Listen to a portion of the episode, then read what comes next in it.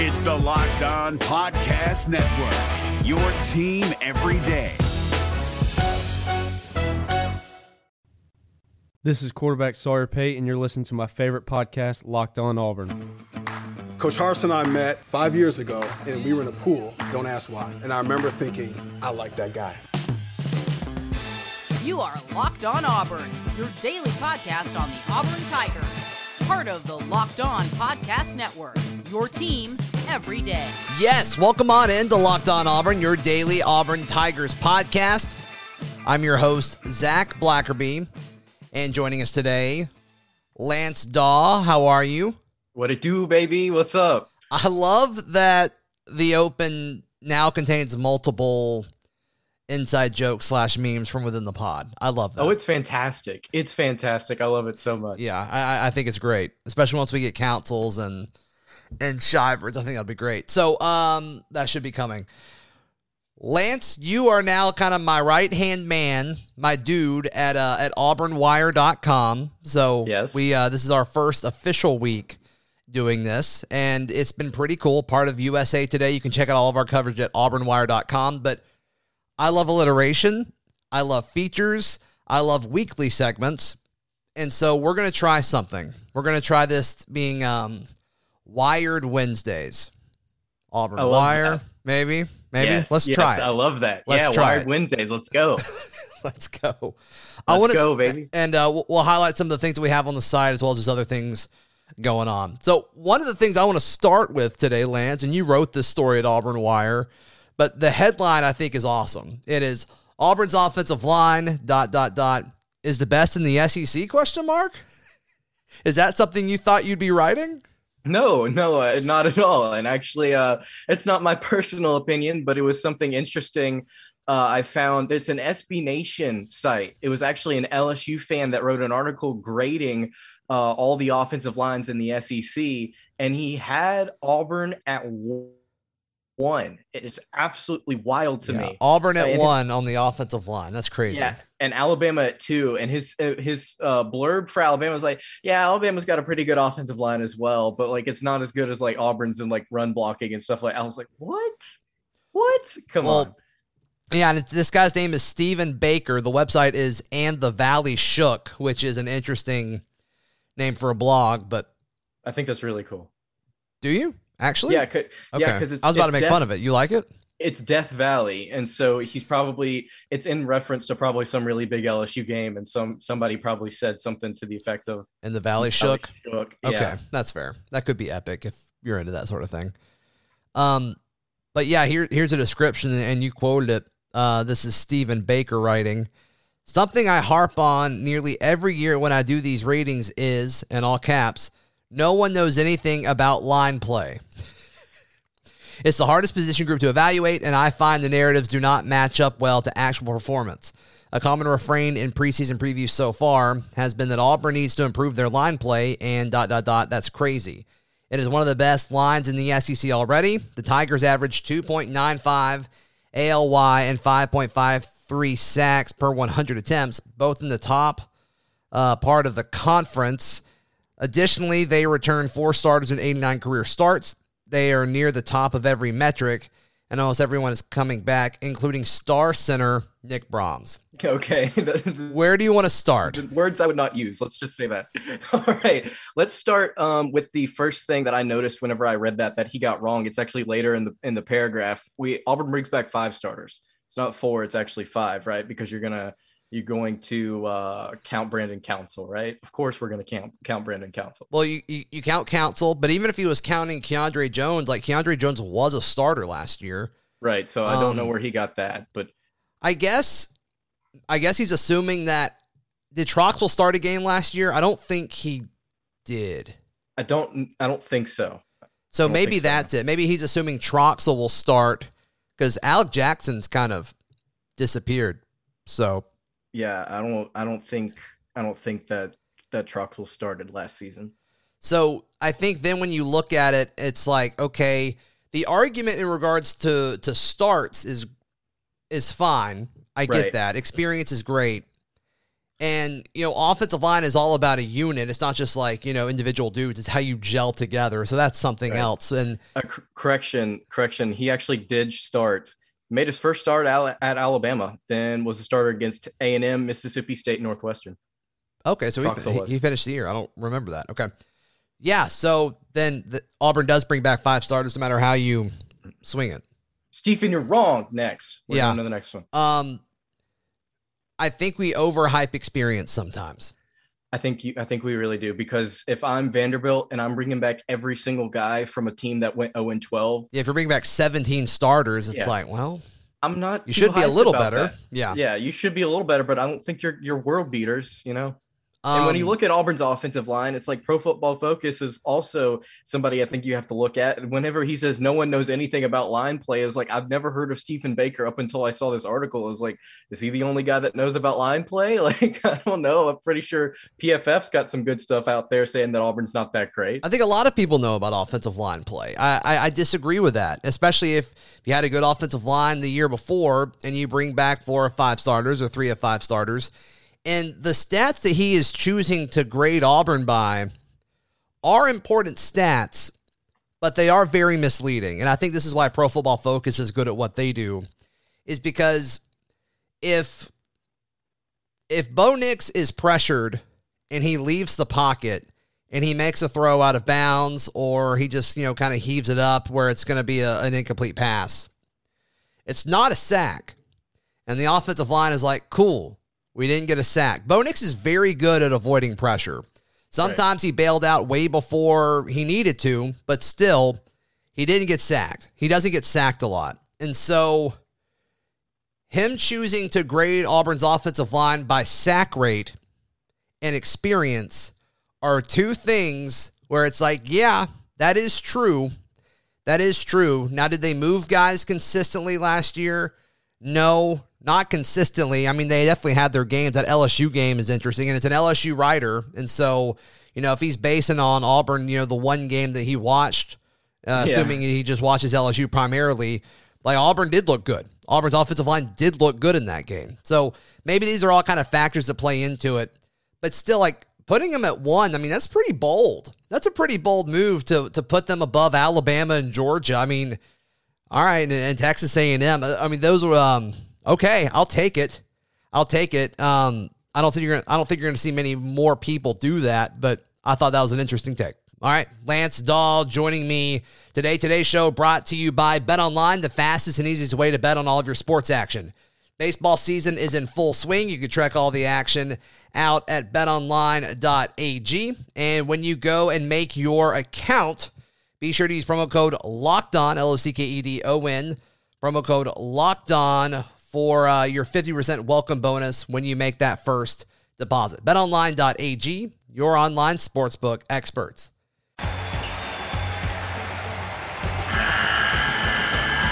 The NCAA tournament is almost here, and listening to Locked On College Basketball will give you the edge you need to dominate your bracket. So don't wait. Find Locked On College Basketball on YouTube or wherever you get your podcasts. Part of the Locked On Podcast Network. Your team every day. Continuing on, Lance Dawe, as we uh, continue this Wired Wednesday. I wrote a film room on Dematrius Davis, talking about how special he can be at Auburn. And I've, I've criticized freshman version of Dematrius Davis um, from time to time and drew some criticism. And, and, I don't really know why. Um, my stance has always been, and it still is, he's not a day one passer in the SEC.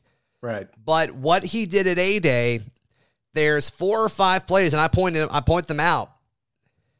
There's four or five plays where it's like, okay, this guy has traits, and if he can pull it all together, he can be a really, really special player um, by the time he's done at Auburn. And I think the timing of quarterbacks is interesting as far as like is Finley the guy after Bo? What about Geriner? Like, I don't know what that looks like. But Auburn's in a good situation where they've got a lot of good quarterbacks in their room with a bunch of upside.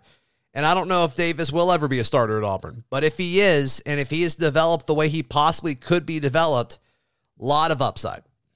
Yeah, a lot of upside for a guy that I think definitely deserves to get his shot in this offense. It's really a shame, I think, that Finley uh, is in the quarterback room because I don't know if we'll ever get to see uh, Dematrius Davis uh, get his his true shot because, like you said, Geriner coming in next season. I mean, by the time that Bo Nix graduates, Geriner will be a sophomore.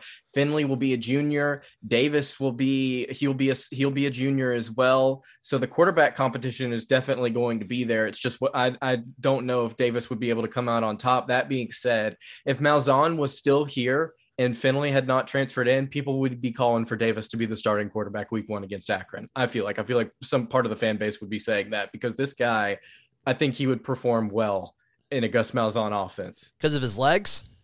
I think that, and then as uh, also something else that you mentioned in your article, I think he he was a really good decision maker. Something I, that I believe Nick Marshall was as his yeah. time progressed at Auburn. He was really really good decision maker with the football, and I think that's something that would be incredibly valuable in a Malzahn offense. That's just kind of that one read and then panic kind of thing. So I think yeah. Davis would definitely shine. I think both his legs and his decision making. Yeah, and he does this, and he's a freshman, and a lot of coaches are going to coach their younger quarterbacks to do this. But as soon as he gets the ball, and I give examples in the article at auburnwire.com, as soon as he gets the ball, he makes a first read. If it's not there, he tucks it and he and he steps forward. But something that I like about Davis is when he's moving around behind the line of scrimmage, a lot of folks and I think even Bo Nix does this from time to time. As soon as they get into scramble mode, scramble to survive and extend the play mode, they have in the back of their mind that they're just going to run. They right. They you know they may kind of move the ball around and do a fake you know a pump fake or something like that, but you can tell in their mind they are going to run the ball.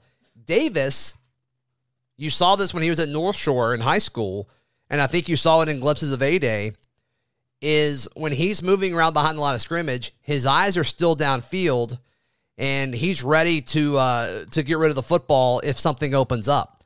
I like that. I like that a ton, and he's got a cannon to where I think if a play breaks down enough and a guy breaks the, uh, breaks open downfield forty yards, I think he's got the arm strength to get there. It's the little things that I think he's going to have to take uh, take more time to bring everything together. Like you know, his first read was a slant later in A Day. Um, it was a fourth down play, so I give him some benefit right. of the doubt here to, to make like he was forcing a very bad throw. Now he just flat out misses the guy. Like it's very far behind him, and against a good defense, it probably would have been a pick six. But it's fourth and three. Your team was down. I get it. I get the throw.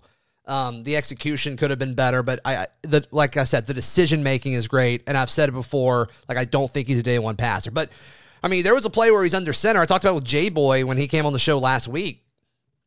He's under center. He does the play action, and then he steps into a throw, and it's a very tight window, and it's beautiful. It's perfect. It makes you tear up a little bit because you're like, oh my gosh, what this guy could possibly be is really, really special. So, uh, yeah, that was my first film room on uh, the Auburn Wire, and I'm like, you know what? I'm going to do one on D Davis. I absolutely love it, and I loved your your film rooms film rooms on Twitter. I love the the the GIF threads, the GIF threads, whatever you want to call them. I think they're fantastic. I say GIF. Okay, Jif. Let's call but it. But I really like peanut butter, so I I feel that I feel that. But something else I to note note about Davis is for based on what we saw on North Shore and based on what we saw in A Day, like you mentioned, he's a selective runner. That's something else that Nick Marshall was really good at, is choosing whenever to run at the right time. And he was really really good at picking holes. He had great downfield vision whenever he was running the ball and throwing the ball as well. So he's definitely a guy that has a lot of promise. Again, it's it's not like he was a four star quarterback for no reason, right? And especially coming out of. Texas. I mean, that is hard to do in such a talented state. So he's definitely a guy that uh, a year or so from now, I believe, definitely deserves a shot at the starting quarterback job. Can I say a take that um, I think you'll agree with? And I promise I'm not saying this in response to your comments. I'm just saying in general because you're not the only person that says this. I don't think Auburn fans appreciate Nick Marshall enough because every time an athletic, slightly undersized quarterback comes in, they're like, up, oh, here comes Nick Marshall. Here comes Nick Marshall. Up, oh, we're going to use this guy like Nick Marshall. And it's like, I don't think people fully appreciate how special Nick Marshall was at Auburn and how special that 2013 and 14 offenses were with him there. I mean, he right. did so much. so much of the little things as far as you know manipulating uh, you know players with his eyes as well as you know his ball fakes and things like that i just think there's so many people that really really don't appreciate what nick marshall brought to an offense in 2013 and 2014 i just i just want to put that out there So it's something that uh, me and my, my co-host and I, Noah Gardner, on on the line on ESPN 1067, we've actually I talked about that recently, and I, I talked about it briefly in the article that I wrote for Auburn Wire, the three best things to happen to Auburn in the last decade, and I specifically cited that 2013 Texas A&M game because that's the game where Marshall figured it out. yeah Up until that point, he was not comfortable throwing the football. He wasn't making a whole lot of decisions. The offense had just as many turnovers as it had touchdowns against Power Five competition, and it was struggling. And then he comes into College Station and he beats the number seven team in the country, and that was the game that he figured it out. And it's you're we're never going to see another quarterback like Nick Marshall. Like even a Malzahn offense and a non-Malzahn offense, I don't think we're going to see a guy like him ever again. He was truly, truly special. And it was the perfect storm also of timing in the college football world when that offense was still kind of new. Now you see it all over the place, but Yep. just specifically his skill set, what he was good at. Malzahn using his offense before the rest of the conference and the rest of college football figured it out, uh, as well as just the current state of uh, the SEC. I mean, that's really when defenses in the SEC started taking a step back too. You know, in comparison to you know how good offenses were about to get. So I think there's a lot of really special things that happened in 2013 that we just totally, totally overlook, and that's okay. I just think it's um it's worth noting. You know what else is worth noting, Lance, is uh how good of a deal you can get on your auto uh, auto parts at rockauto.com. Save time and money when using Rock Auto. Why choose to spend more money when you can choose to spend less money at rockauto.com? Go to rockauto.com right now, see all the parts available for your car, truck, or SUV, and write locked on Auburn in their How Did You Hear About Us box so they know that we sent you. Amazing selection, reliably low prices, and all the parts your car will ever need at rockauto.com. And also, we love our friends at Built Bar. Built Bar is the best tasting protein bar ever. Yes, ever. And I know you hear me say this all the time. I mean it. They've got so many different flavors cookies and cream, orange, strawberry. Lance, aren't you glad that you tried a Built Bar? Yes, absolutely. Yeah, bad. I'm so sorry. Uh, yeah, no, I mean, most of these bars have 17 or 18 grams of protein, very low in calorie count, low in sugar count, low in net carbs. Go to built.com and use promo code LOCKED15 to get 15% off your order. Use promo code LOCKED15 for 15% off at builtbar.com. I feel a little like um, I should wait on Lindsey Crosby to do this segment, but the MLB draft is wrapped up, and I think we at least need to mention, you know, and say congrats to some of these guys. So Ryan Bliss went in the second round, 42nd pick overall to the Arizona Diamondbacks. Calvin Ziegler, uh, he went second round, uh, 46 overall. Uh, he is a pitcher, um, one of the top Canadian guys in um, in uh, in the draft, and so he was he was committed to come to Auburn. We'll see what, if he signs or not. If he's made that announcement, I haven't seen it yet. Richard Fitts, of course, uh, pitcher. He got drafted by the Yankees in the sixth round. Tyler Miller, uh, first baseman for Auburn. I believe the uh, the Boston Red Sox uh, they drafted him in the ninth round, but I believe the Red Sox actually have him listed when they drafted him as a third baseman. So that's interesting. Stephen Williams, uh, catcher and outfielder. He uh, he was drafted in the 18th round. And then Riggs Threadgill, who is a pitcher. Um, he spent a season at LSU, and then he transferred to JUCO, and he had three years of uh, college experience. But he was um, committed to the Tigers. 19th um, round draft pick. So less guys getting drafted than I thought. Less guys getting drafted than Lindsay talked about a little bit on Monday. And a lot of the Auburn beat that covers baseball, they kind of had a few more names in there as well. In the MLB draft tracker, um, MLB.com draft tracker that they had, they had several Auburn guys listed that did not get drafted. So we'll see if they sign any kind of deals or if they choose to come back. Uh, I think there's a good mix of guys that if they chose to come back, uh, it could really help Butch Thompson's team next year. Yeah, and I'll say this: I I would much rather get Lindsay's take on on uh, the the, uh, the the the guys that got drafted. But I'll say this: I don't know a whole lot about college baseball. I don't know a whole lot about the MLB draft.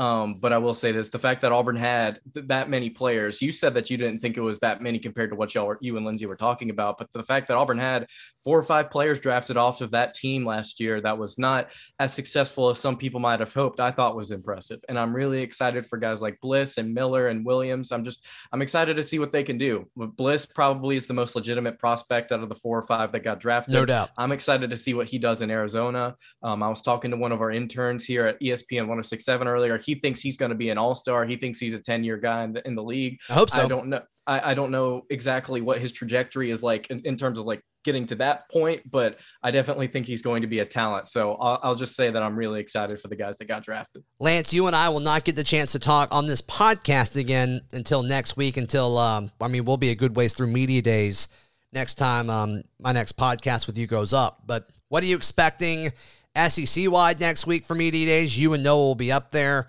Um, also, what are you expecting from Auburn? Well, I'm really excited to see what Bryan Harsin has to say in his first time at SEC Media Days. Um, he's he was kind of known the moment that he was brought on at Auburn as a guy that wasn't exactly hyped up about speaking to the media. You know, obviously you, we heard the terms that he's thrown out at Boise, like twidiots and things like that. I think yeah. it's absolutely fantastic stuff. I love the way that he handles the media, and I think he's going to. It's going to be interesting to see how he handles questions about Alabama and Georgia. It's something that you and Kyle were talking about on the podcast the other day. I think it's going to be interesting to see how he handles that because there are going to be a barrage of questions from different uh, from different people from the Atlanta area and from different people across Alabama that want to really kind of push him around a little bit and, and push his buttons and and really see if he can take all these different questions because they're going to be brought up and they're legitimate. So I'm interested to see how those questions are handled, and then I'm also interested to see how he handles questions about Bo Nix and this receiver room because those both of those two positions really need time to develop. Uh, I think Bo Nix still needs some still needs this offseason desperately to kind of get some things worked out and gets his mechanics under control. So it's going to be interesting to see what he says about those guys and their progression. And then at SEC wide, I'm interested to see what some of these new coaches think. Clark Lea, Eli Drinkwitz, uh, Sam Pittman, uh, all their first uh, SEC media days, I believe. It's going to be interesting to see what those guys have to say and how excited they are to uh, to lose to everybody else this season.